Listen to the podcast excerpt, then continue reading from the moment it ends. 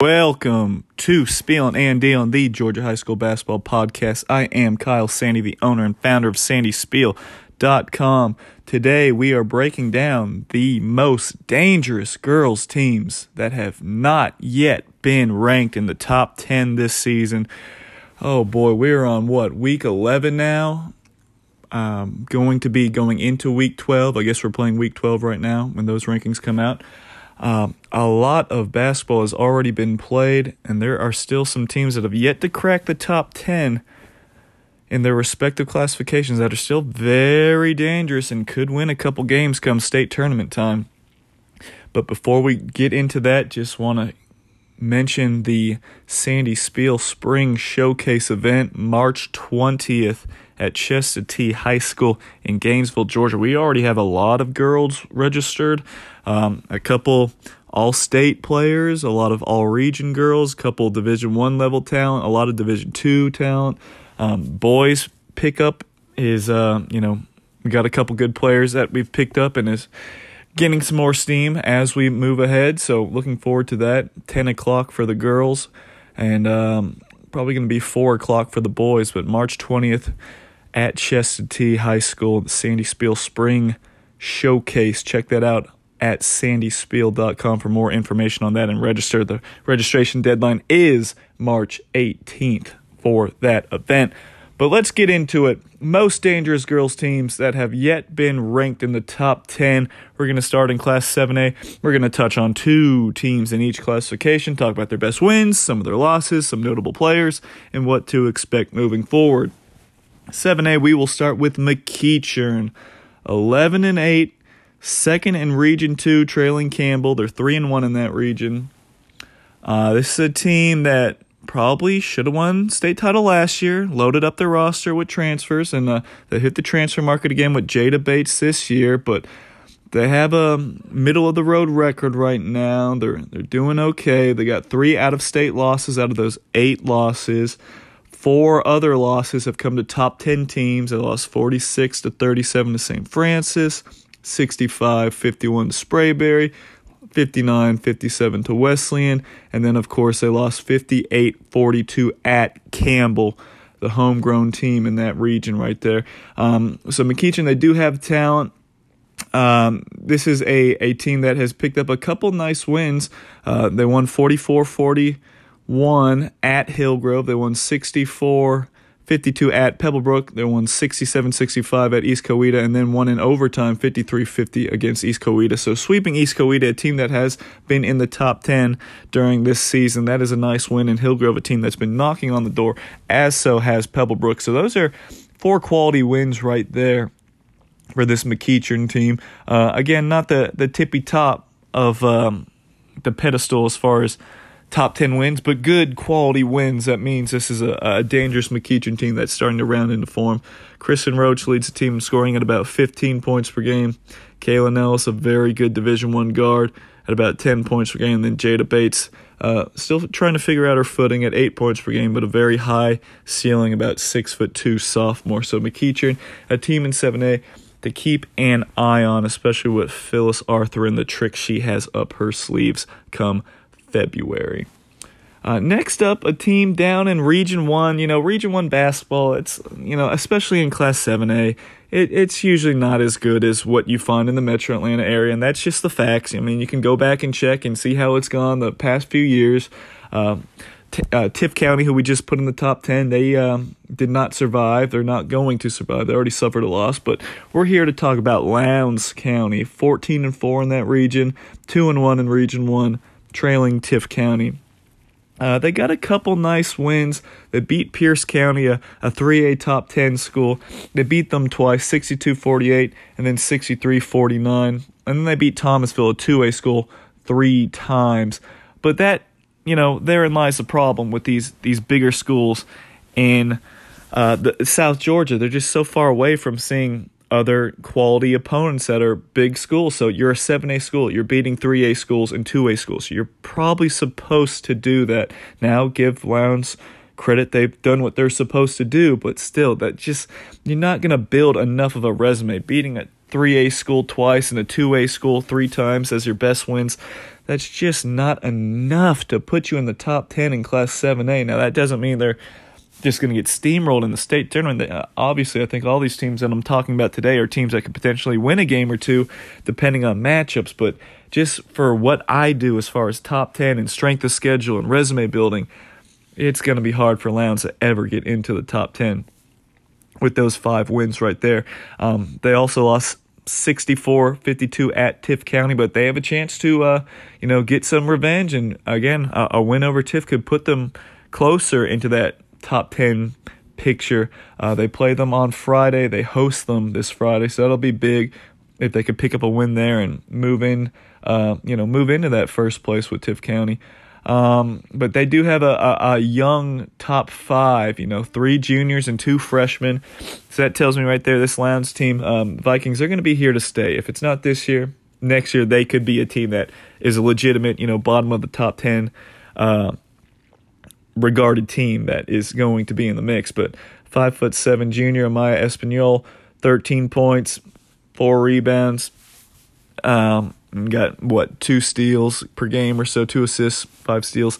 A good defensive player. You got a 5'4" junior in Faith Johnson, who's been a good scorer the entirety of her career so far, but she's at 12 points per game.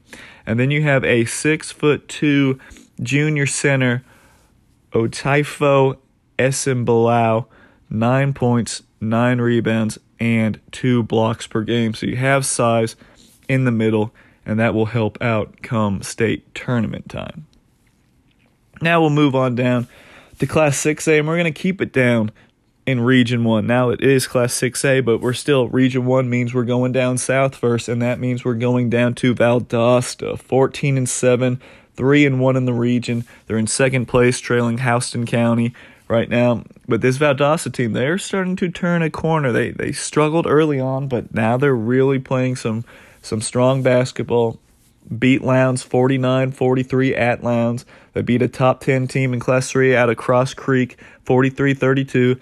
They beat a solid Northside Warner Robins team 3 times. And then they clobbered Lee County, a respectable team that struggled in their region. But they beat them 71-45. Out of their losses, we said they have 7 losses. 1, 2, 3, 4, 5 of those losses have come against teams that have spent time in the top 10. Lost 61-31 to Langston Hughes, 61-36 to Marietta, 70-37 to Tift, 49-41 to undefeated Brunswick, and then 64-45 to Houston County. So those are some losses right there that are quality opponents, obviously. And looking at what they have, Essence Cody, a junior, 6'3" center that's been regarded as a 4- or 5-star prospect since day one as a freshman. She's still putting up similar numbers, 17 points, over 13 rebounds, 4 blocks per game. So she is obviously an issue. Denver Arnold's very important on the perimeter, averaging over 9 points and 3 assists. And they have another big post presence. And Valdosta, I feel like the Wildcats always have great size and great length inside, whether it's the Cody sisters or whoever else. But this year it's a 6'3" center, Delisa Cure, just under 7 points per game, over 7 rebounds, and 3 blocks per game. So you got Essence, Cody, and Kier right there, averaging over 7 blocks per game between them. 2 6'3" twin towers inside. That gives Coach Wilcox a lot of defensive firepower, a lot of size to anchor that paint and to make things tough when it really matters come state tournament time. So Valdosta, I don't know if they're going to have enough around Denver Arnold on the perimeter to make a deep run, but they do have size inside that is going to cause a problem for most teams. And next up, Dalton out of Region 5, 15-4, 2-game losing streak, 9-2 in that region. They are tied with Carrollton, who they beat, and they are second to Rome, who is currently in first place. But let's run down this Dalton team, a team that I've had on the radar, but I don't know, especially with these recent losses, which will tell you why it's given me pause to put them in the top 10 yet. I do think they are a quality program, but top 10, they still got work to do, but they do have 2 wins over Calhoun. They went 2 out of 3 against Calhoun. Their 2 wins were 51-46 and then 48-46. against Calhoun. Their first loss of the season was actually to Calhoun, season opener 67-48, but obviously they've gotten that figured out since then. They beat a Ringgold team that's, you know, smaller classification. I believe Ringgold's in that 3A. Quality team, 37-28. They beat an athletic Douglas County team, 62-27. So that's a pretty nice win. And then 54-43 to Carrollton. Sounds like Carrollton was missing a couple key pieces. They had some injuries, sickness, but still a good win right there. Carrollton has since dropped out of the top 10, but Carrollton is still a very nice win to hang your hat on. Their losses, we already mentioned the Calhoun loss. Blown out 74-41 at Rome, and then just this past week, 46-36, they lose at home to Rome, so they kept it close. But the loss that kind of really does bother me is this 43-38 loss at Northwest Whitfield. Now, Northwest Whitfield has always been a quality program on the girls' side especially, but they're not what they were maybe 3-4 years ago. They're 14-7 in Class 4A. So they have a respectable record, but, you know, top 10 teams in Class 6A, more often than not, they're probably not going to lose to a team like Northwest Whitfield or some of these smaller teams, 3A, 4A schools that aren't in the top 10. So that's you know, top 10 teams in Class 6A don't lose to unranked teams in 3A and 4A. So that's kind of tough right there for me. So that's what has kept Dalton out. That loss right there was a tough pill to swallow. But, you know, Dalton's going to give a lot of teams some problems with Grace Ridley, a junior, about 6 foot tall, averaging a double-double, has double-doubled in pretty much every single game except maybe two games this season. She's a powerhouse, inside out, very good player. And then they have two sophomores, Emma Hefner and then Kimara Washington, gives them some athleticism, some scoring on the perimeter. So those two pieces, a couple other young players, freshmen that have seen some big minutes, but it all starts and stops with Grace Ridley. Hope to get her at my camp on March 20th. That would be fantastic, but she is a very good player that should be drawing some Division II and maybe even some low Division I looks if she gets the right exposure. So this Dalton team, again, sitting in second place. We'll see what happens once Carrollton gets fully healthy. Dalton still might be more so of a 3 seed when everybody is at full strength and all is said and done, but still Dalton's going to be a tough team. And if they get home court advantage come state tournament time, watch out, because it is very difficult to win in Dalton, as everybody knows around the state. You do not want to go up there and play a meaningful game, because that is a tough place to win at. On to Class 5A. I want to have two teams out of Region 4, but I'll just touch on one team in Region 4 to start with, and that's Dutchtown. They are 11-7 overall, 8-3 in the region. They're tied for third place behind Union Grove, who's in the top 10, who's 10-1. Eagles Landing, who I kind of want to touch on a little bit, who's 9-3. And then Stockbridge, who's 8-3, another top 10 team. So this has been, you know, Dutchtown and Eagles Landing have good records in that region. They haven't cracked into the top 10, but I think both these teams are quite dangerous. And why am I hinting on Dutchtown more so than Eagles Landing? Well, Dutchtown has been an up-and-down team. We'll start with the bad losses. 54-48 to Jonesboro is not good. 38-37 to Woodland, not very good. They've lost to 4 top 10 teams, so out of your 7 losses right there, at least 4 of them are, if you want to say, you know, I don't want to say good losses, but like, okay, I can understand those losses. These are against other good quality teams. Those, the Jonesboro and Woodland loss, those can't necessarily happen. Those put you in a hole when it comes to trying to get into the top 10. Those really hurt your resume, strength of schedule losses. But they lost 54-21 to Cherokee, 68-36 to Rome, 53-41 Stockbridge, and then 75-48 to Maynard Jackson. But what gives me a little bit of hope, a little upside with this Dutchtown team, are their 2 good wins. They do have 2 top 10 wins that have come within that region, that have really thrusted them into that third spot right now. Because if you're looking at all these other teams' resumes, you know, a lot of those teams aren't losing to Jonesboro and Woodland, but what did Dutchtown do to get themselves right back in there? They stole two games. They beat Union Grove 45-44, and they beat Stockbridge on the road 48-45. Those are two really good quality wins that gives you that, you know, when they're bad, they're going to struggle, but when they're good, they can play with literally the top teams in that region. So that makes Bulldogs, that makes them very dangerous. And they have a team, you know, pretty solid guard play. Jade Anderson's a senior. Taylor Ward is also a senior. And then Stevie Scott, a junior, provides a lot of injury, a lot of energy, stuffs the stat sheet, does a really good job defensively. So this Dutchtown team, if they can just eliminate those trap games, those pitfall games where they probably should win on paper, this team can play with some of the best in the region, and some of the best teams in the region are some of the better teams in the entire state. Next up, I'm going down to Region 8. Second in the region, trailing Greenbrier, is Loganville, 13-6. They're 7-2 in the region now.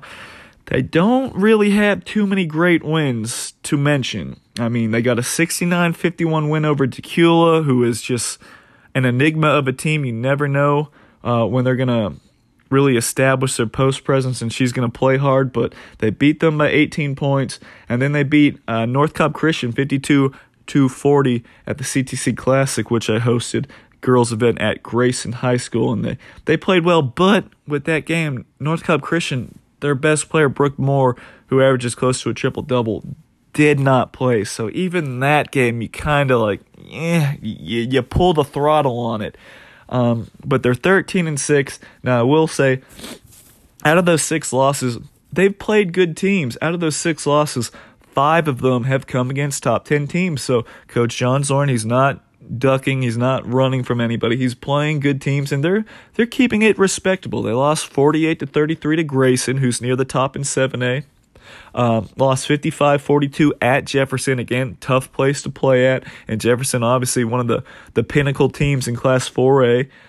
They lost twice to Greenbrier. They lost 62-50 at Greenbrier, and then just recently 46-39 at home to Greenbrier.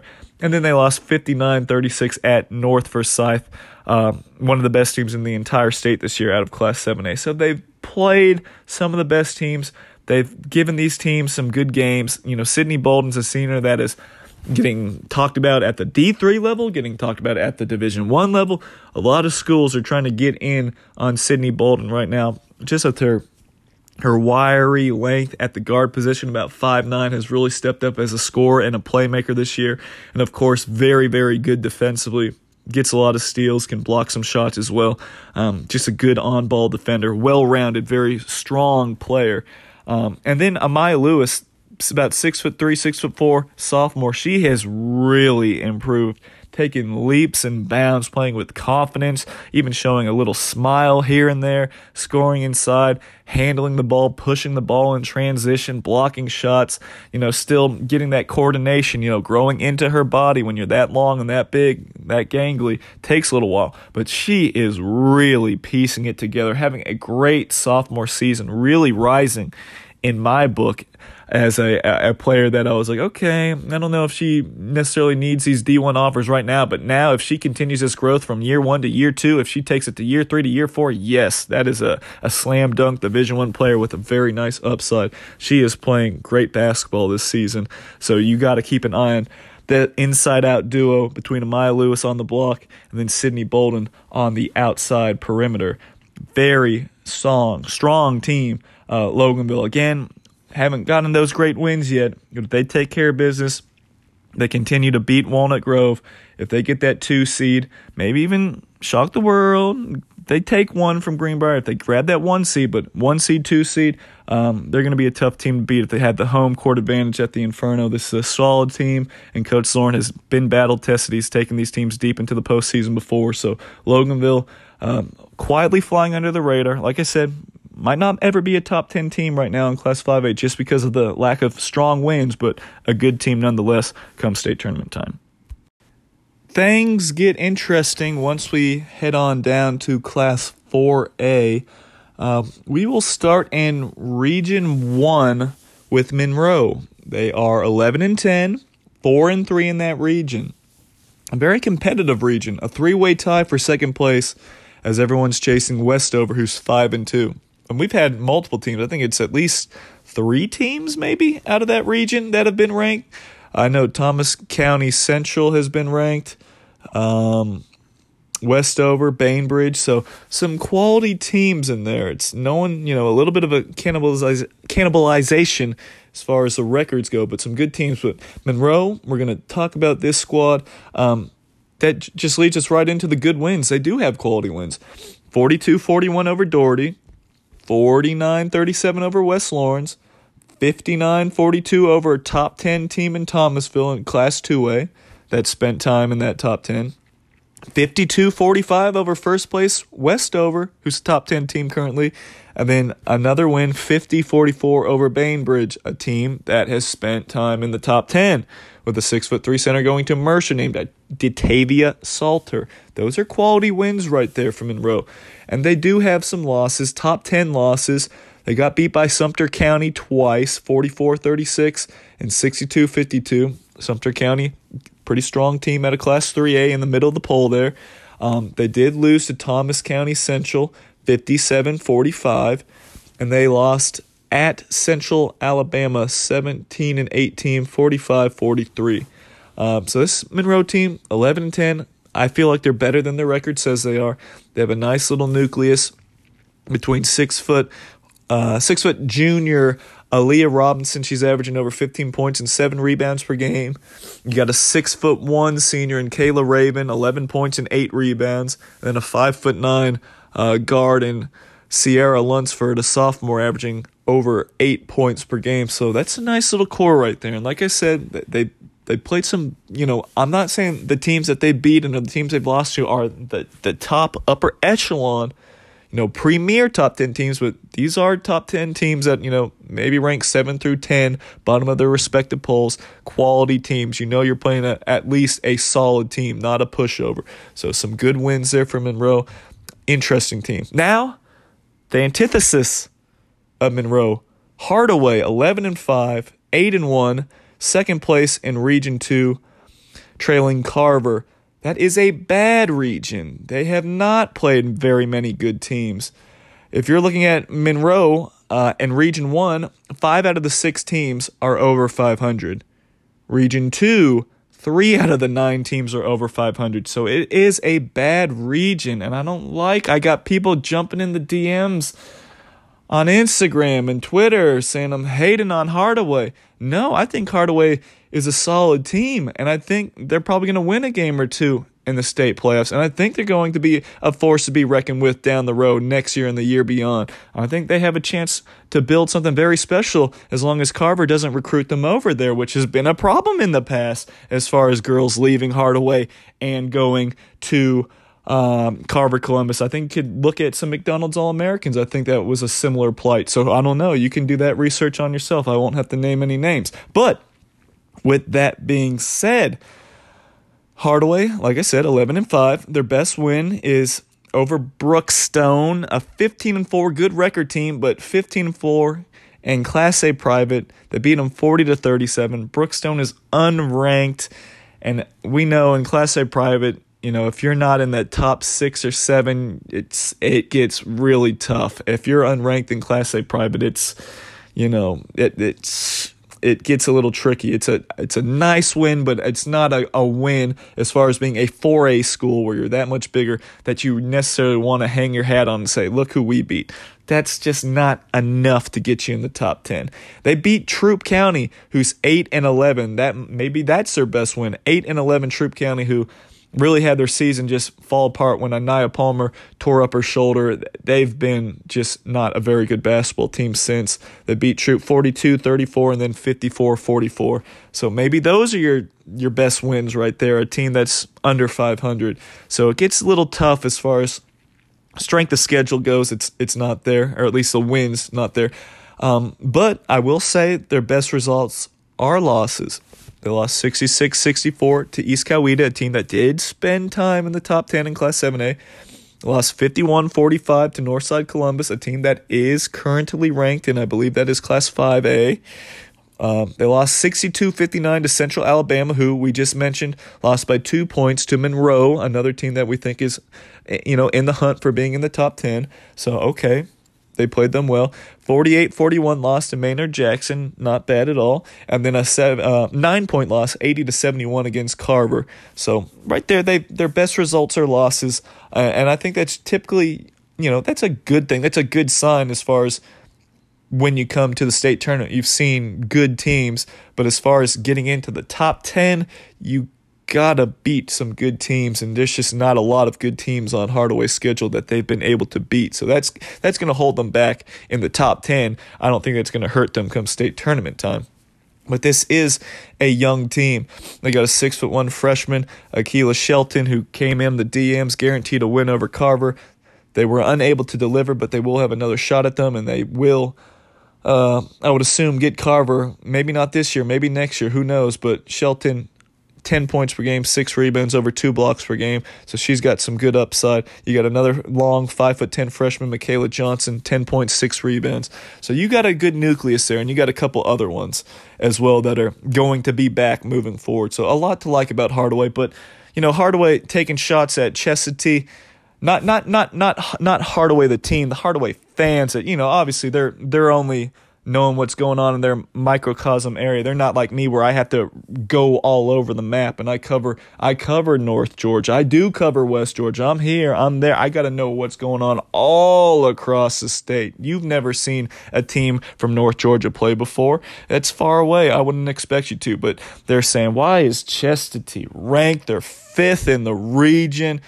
Well, Chestatee, all of a sudden, just give them 1 week. They're sitting at 15-6, 5-3 in the region, tied for second place in Region 8, which has been one of the better regions in the state this year that has seen Chestatee ranked, that has seen Jefferson, who is a juggernaut, ranked, that has seen North Oconee ranked at one point, a team that has, let's see, girl going to Piedmont, girl going to Barry.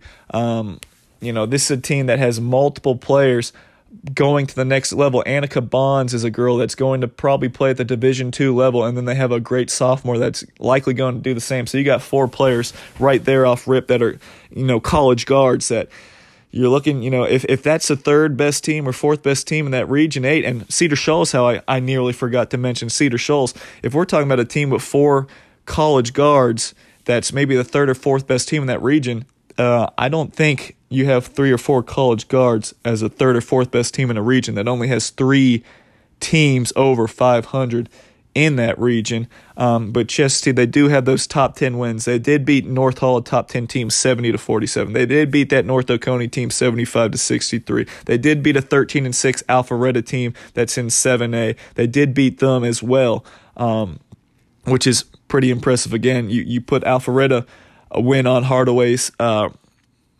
their schedule, that would automatically be their best win. And then they did beat Harris County 49-41, a team that is in that same area as the Columbus schools and Hardaway. So a very similar product right there. So this is a solid team, Chestatee. I know I'm not trying to swing it all the way over there, but, you know, bashing, why are they in the top 10? Well, they have a sophomore averaging close to 20 points and 10 rebounds per game. This is a team that, just like you, is pretty much all freshmen, all going to be there. So might need to get that game on the schedule for next season. But Chestatee, Hardaway, like I said, Chestatee has done more, 2 top 10 wins. Hardaway, I guess Troup County would be a top 10 win on paper when the season first started. But if you know what happened to Troup when they lost their star player, they have just been getting beaten very badly multiple times. But Hardaway, I'll end on this note, very dangerous team come state tournament time just because of that length, athleticism, young team. They have played good teams. They haven't been able to score a big win to get into the top 10 yet. But Hardaway is going to be a team that should have a chance to win a game or two come state tournament time. Now on to Class 3A. We'll go down to Region 4. Thompson coming out of nowhere at 9-3, 4-0 in the region. They play Cross Creek, who's 6-0 in the region, who's in first place in that region just because they played more games. But they played them on Friday, and that's going to be a big measuring stick game just to see where Thompson is at. Thompson does have a top 10 win over Burke County, 42-39. They do have you know, all three of their losses are losses to good teams. All three top 10 losses. Elbert County, who was number one in the state for the longest time until this past week in Class 2A, lost to them 70-43. Lost to Josie, another 2A school that's been in the top three. Just slipped to number six, I want to say, but has been in that top three for pretty much the entire season. Lost to them 42-31. And they lost to Grovetown, a top 10 school in Class 6A, 49-30. So those are three good teams that they've suffered losses to. Again, Burke County, their best win. They beat Morgan County as well.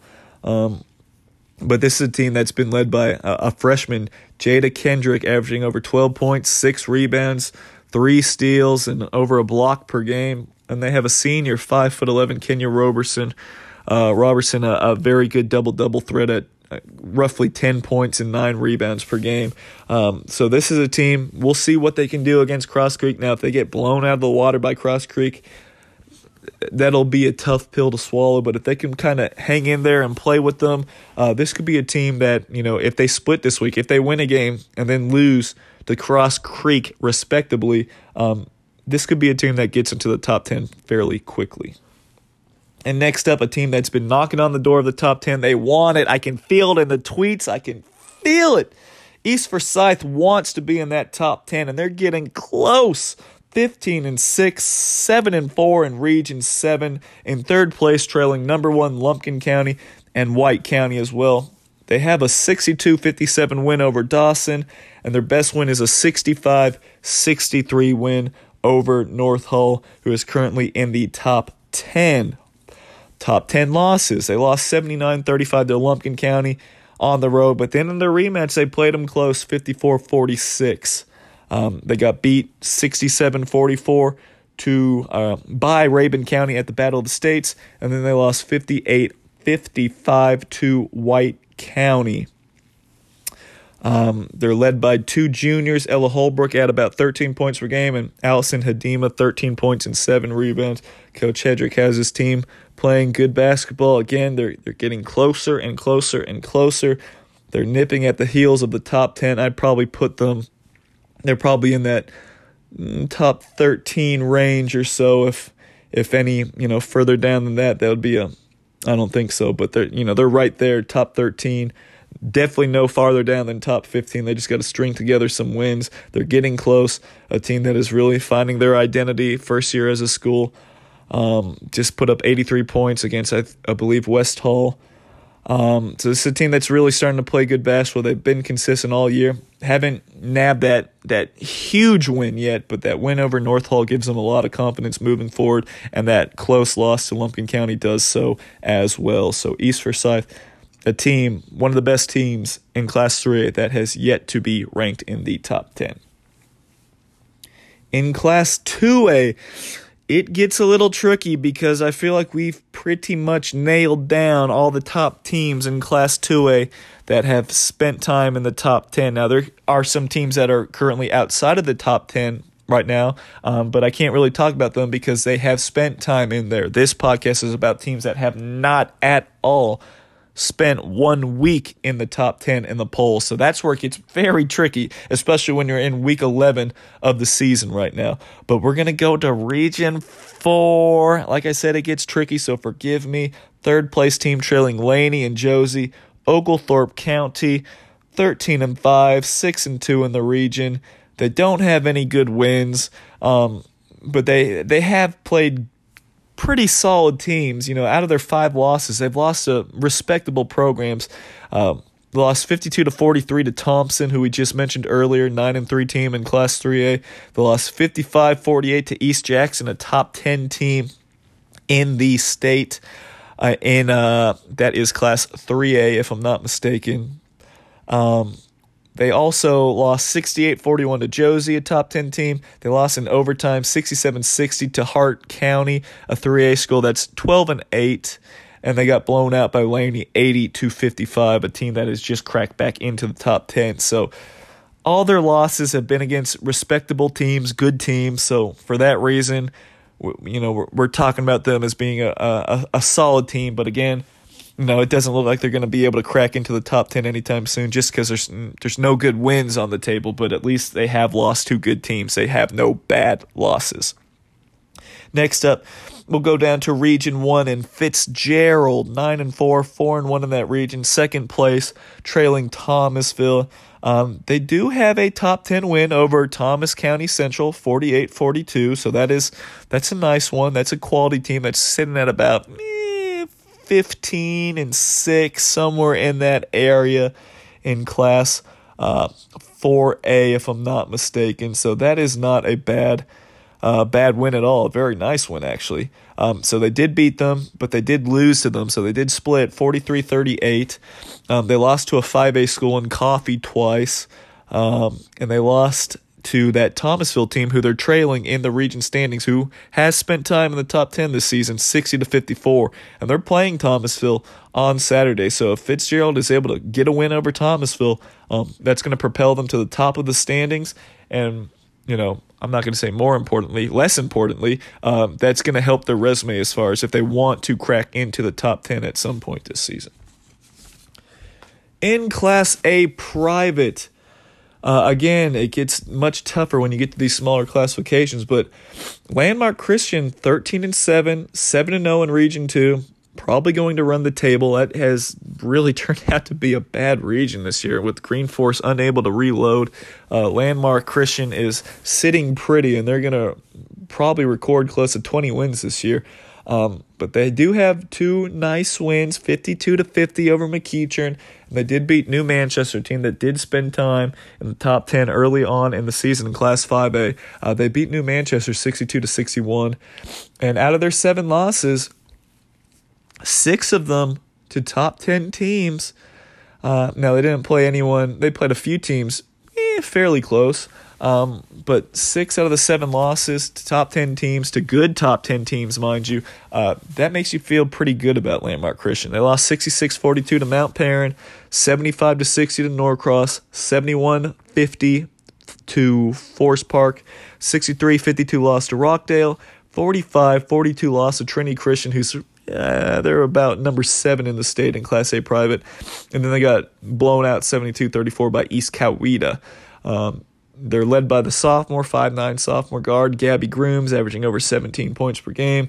Coach's daughter, very good player, has been leading this team. And like I said, don't be surprised if you look up and see Landmark with about a 18-7 record, something like that, 20-7 record heading into the state tournament. I do not foresee them losing another region game. Oh, they've never lost a region game this year, so I just do not foresee them losing a region game, period. So expect them to be riding a lot of momentum heading into the state tournament. Next up, again, we're going back down to Region 1. Second team in Region 1, or second place in Region 1, Stratford Academy, 15-5, 3-1 in that region. A program that always finds a way to record a lot of wins, even when they're rebuilding a little bit. And this is their swan song. They're leaving the GHSA. It's a crying shame. All those teams in Region 1, you're dissipating into irrelevancy. That is the fact. You're just disappearing into nothingness, and it breaks my heart because those are some fun schools. FPD, Stratford, teams like that. Tatnall Square, I think, has gone too. You don't want to leave the GHSA, I'm telling you. It's a bad decision. Bad decision. But what they're doing this year, 42-34 win over LOA, Lake Oconee Academy, who they split with this year. But that is a top 10 win. And, they lost 42-37 to them as well. But that is a top 10 win. And they do have another top 10 win over Athens Academy, 43-34. So 2 decent wins right there, quality wins, not bad at all. They only lost 37-30 to Calvary Day, who's been in the top 10 pretty much all season in A private with that dynamic backcourt of Michaela Primo and Hannah Kale. Stratford did only lose by 7 points to them, but they did lose 45-29 to Deerfield Windsor, a top 10 team who is, I believe that is a team that is in first place in Region 1. Out of their other losses, they lost 51-38 to Bullock Academy, a team outside of the GHSA, but they're 18-2. That is a solid team. So, again, they played them fairly close, but this is a deep, balanced Stratford Academy team. 5'9" junior Gracie Georgensen's been coming on strong lately as a leading scorer. 5'7" freshman guard Layla Harvey is a very talented player. I've seen her since she was about 7th or 8th grade. And then Brianni Wooden, a 5'8" senior. part of that core of, you know, big three that score the ball. And they got a couple other, I think Abigail Crick might be a name. So that's a team that can really share the ball. Not anybody's going to go for 20 points. There's a couple girls that'll get you 10, 12 points. And when you're balanced and you got 5, 6 girls that can give you double digits, that makes you a tough cover. So Stratford Academy, a quality team outside of the top 10 in A private. And we're going to finish up now with A public again. Now this is, it's been like shooting fish in a barrel in Class A public, and that's probably not even the right terminology to use. How about blindfolding myself and trying to pin the tail on the donkey? It's been very difficult to rank these teams in Class A public just because it's up and down. There's not a juggernaut team. It's, you know, who's hurt, who's in, who's out, who's playing only 6 games or 9 games. Like, we were going to talk about Hancock Central, but that's a bad region they're in. They haven't played enough games, and it's still, this is year 2 of this. We got teams playing 20 games, and we got other teams stuck playing less than 10 games this deep into the season. That is a major issue, and that's a local issue that the decision makers in those counties and those schools, they got to figure some stuff out. What's going on? I just don't understand how COVID affects some counties differently than other counties. I just don't think that's, we'll say that for another podcast. But anyway, we'll start in Region 2, and that's the 2 teams we're going to talk about today in Region 2. Turner County, 13-6, 10-1 in the region. A team that has always had 3 girls score over, 15, 20 points per game, put up a lot of points, high profile, high power offense.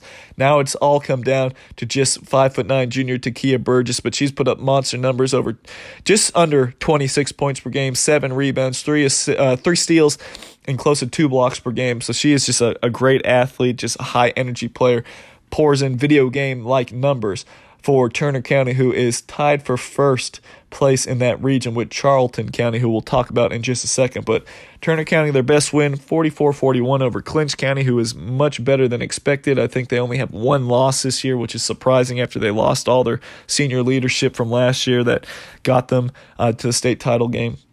And then their losses, Turner County, 6 losses, but you lost to a 7A school in Lowndes. You lost to a top 10 7A school in Tift. You lost to a 3A top 10 school in Sumter. You lost to a 5A school in Coffee.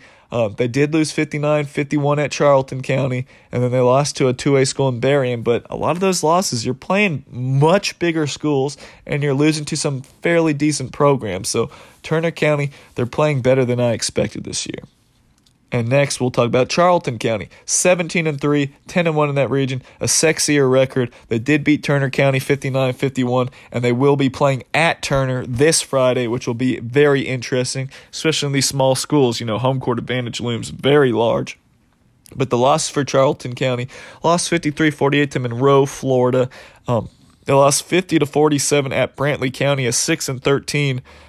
3A school, so that's not necessarily a great loss, and they lost 68-63 at Clinch. And this is a team that's been led by 2 high-scoring players, 5'3" junior Michaela Garark, 20 points per game, and then a 5'8" senior Jordan Vernon, over 16.5 points per game. So that'll be an interesting matchup to see if anybody out of that Region 1 can crack into the top 10, or Region 2, can crack into the top 10. We'll see what happens at Turner County on Friday. So there you have it. The most dangerous teams, the best teams outside of the top 10 that have yet to be ranked in the girls' top 10 in their respective classifications. As always, follow Kyle Sandy 355 on Twitter, at Sandy Spiel on Twitter, and of course SandySpiel.com. Again, March 20th, Chestatee High School, Sandy Spiel Spring Showcase. If you think you have a player, boy or girl, that needs to be seen, needs to be recognized, come on over, come on down. We have multiplayer discounts as well. That'll save you $30 if you come with 3 or more players.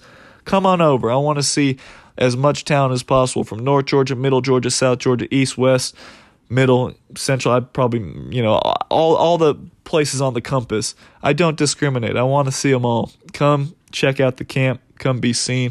But with that, until next time, I will see you in the gym.